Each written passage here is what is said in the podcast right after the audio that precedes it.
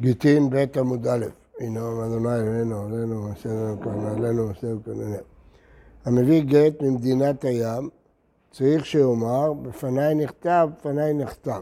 שליח שמביא גט מחוץ לגבולות ארץ ישראל, צריך לומר, בפניי נכתב, בפניי נחתם. הגמרא תפרש מחלוקת, האם הטעם בגלל שבני חוץ ארץ לא בקיאים לשמה, אז השליח צריך להעיד על זה, או שבני חוץ לארץ לא נמצאים כאן כדי שיוכלו לקיים אם יהיה ערעור של הבעל.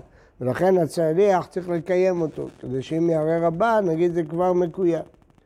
רבא גמליאל אומר, אף המביא מן הרקם ומן החגר, גנים אותם כחוצה לארץ, גם שם צריך להגיד. רבי אליעזר אומר, אפילו כפר לודים ללוד. לוד אה, וכפר לודים הם מאוד קרובים, אבל אחת היא בארץ ישראל ואחת היא בחוץ לארץ. אז לא משנה שהם קרובים, סוף סוף זה חוץ לארץ וזה הארץ. חכמים אומרים, אינו צריך שאומר בפניי נכתב, בפניי נכתב, אלא המביא, הגמרא מפרשת מה הם מוסיפים על תנא קמא, מביא ממדינת הים והמוליך מארץ ישראל למדינת הים. והמביא ממדינה למדינה במדינת הים, צריך שיאמר בפניי נכתב ונכתב. רבש גמליאל אומר, אפילו מהגמוניה להגמוניה. כלומר, אותה ארץ השייכים לשתי גמונות שונות. רבי יהודה אומר, מהם גבולות ארץ ישראל? רקם למזרח ורקם כמזרח, הגבול הוא רקם. מאשקלון לדרום ואשקלון כדרום, הגבול הדרומי הוא אשקלון. מעכו לצפון ועכו כצפון. אז אלה הגבולות של ארץ ישראל. רבי מאיר אומר, עכו כארץ ישראל לגיטין. נראה בגמרא שעכו נחלקה לשניים. המביא גט בארץ ישראל, אינו צריך שאומר פניי כתב פניי כתב. לפי הטעם של לשמה, הם בקיאים לשמה. לפי הטעם שמצויים לקיימו, הם מצויים, הם פה יבואו ויקיימו את זה.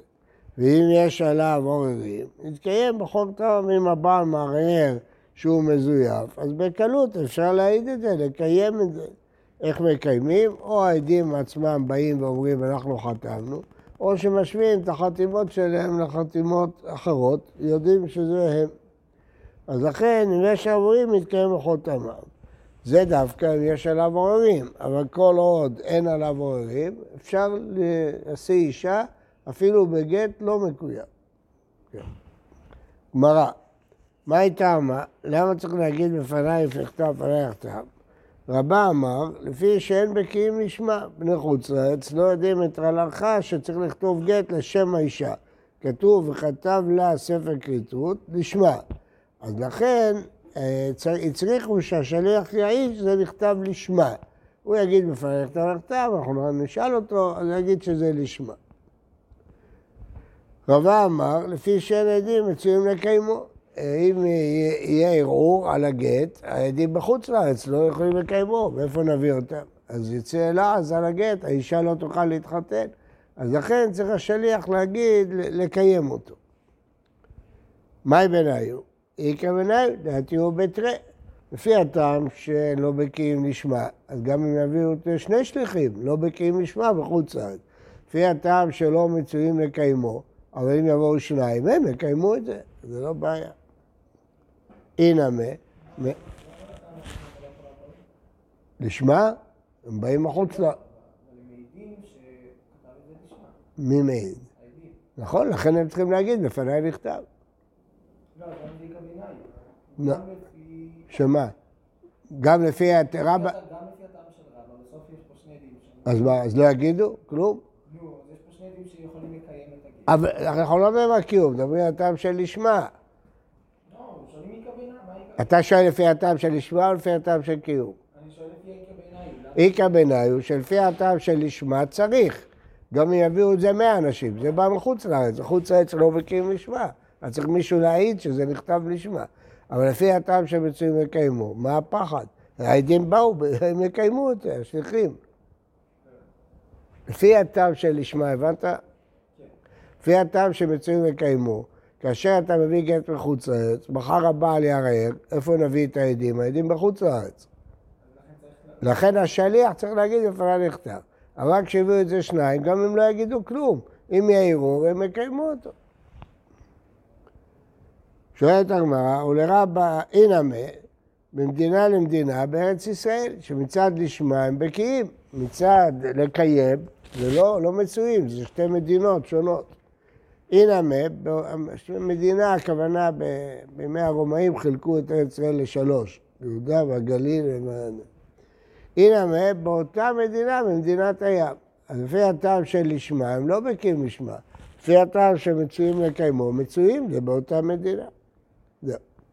שואלת הבאה, ולרבה דאמר לפי שאין בקיאים לשמה, לבטרה, מי דדע והכל עדויות שבתורה. אם אתה אומר שיש לך חשש שאולי הגט הזה לא נכתב כהלכתו, אז מה פתאום עד אחד מספיק להכשיר גט? צריך שני עדים כדי להכשיר את הגט.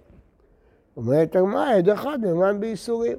השאלה אם האישה הזאת מותר לה להתחתן או לא, היא לא ממונות, זה ייסורים. בממונות נאמר על פי שניים עדים יקום דבר. בייסורים לא נאמר. אז לכן כל אדם נאמן להגיד על השחיטה, על החלב, אישה נאמנת להגיד לבעלה שהיא טבלה, שהיא לא נידה. למה? כי עד אחד נאמן בייסורים. אומרת הגמרא, אם הוא דאמרינן עד אחד נאמן בייסורים, כגון חתיכה. ספק של חלף, ספק של שומן, זה לא התחזק איסורה. עדיין לא היה חזקת איסור, אני לא יודע אם זה חלב, אני לא יודע אם זה שומן. אז עד אחד נאמן. אבל האחד התחזק איסור עד אשת איש, האישה הזאת הייתה בחזקת אשת איש. אז איך עד אחד יוכל להוציא אותה בחזקת אשת איש? היא כבר התחזק איסורה. אבל דבר שבערווה, ואין דבר שבערווה פחות משניים. הראשונים נחלקו פה, האם זה שני טעמים או טעם אחד. האם יש פה שתי קושיות? האחד שהתחזק איסורה, גם אם זה לא היה דבר שבערווה. והשני שזה דבר שבערווה, גם אם לא התחזק איסורה. או שזה טעם אחד, התחזק איסורה בדבר שבערווה. אז זה נפקא מינה. אם אני אומר לפי הפירוש הראשון, אז בהתחזק איסורה בכל התורה נאמנת. רק בדבר שבערווה לא נאמן. אבל אם אני אומר לפי הטעם השני, אז התחזק איסורה בגלל, בלי קשר לדבר שבערווה עד אחד לא נאמן, ודבר שבערווה בלי קשר להתחזק איסורה עד אחד לא נאמן. לא שמעתי? אם אה, אישה הייתה פנויה, באו שני עדים והעידו שהתקדשה. בא עד אחד והעיד שהתקדשה. הוא לא התחזק איסורה, הוא לא נאמן. ויבוא עד שיגיד שאישה התקדשה. לא התחזק שום איסורה, הייתה בחזקת היתר. האם תאמין לעד אחד או לא? צד אחד לא התחזק איסורה, מצד שני זה דבר שבערווה. אז למה האישה נאמנת לומר לבעלה שהיא טבלה? הרי התחזק איסורה שהיא נידה, אז איך היא נאמנת לומר שהיא טבלה? התוספות מביא שני תירוצים. תירוץ אחד זה לא ממש התחזק איסורה, כי אחרי כמה ימים היא תהיה מותרת, אז זה לא התחזק איסורה. דבר שני, שבידה, בידה לטבול. אז לפי התירוץ השני לומדים שכל דבר שבידו, אדם נאמן אפילו יתחזק איסור. התירוץ הראשון, שזה לא ממש יתחזק איסור. יש ימים שהיא אסורה, יש ימים שהיא מותרת. כן, זה לא יתחזק איסור, זה תטבול.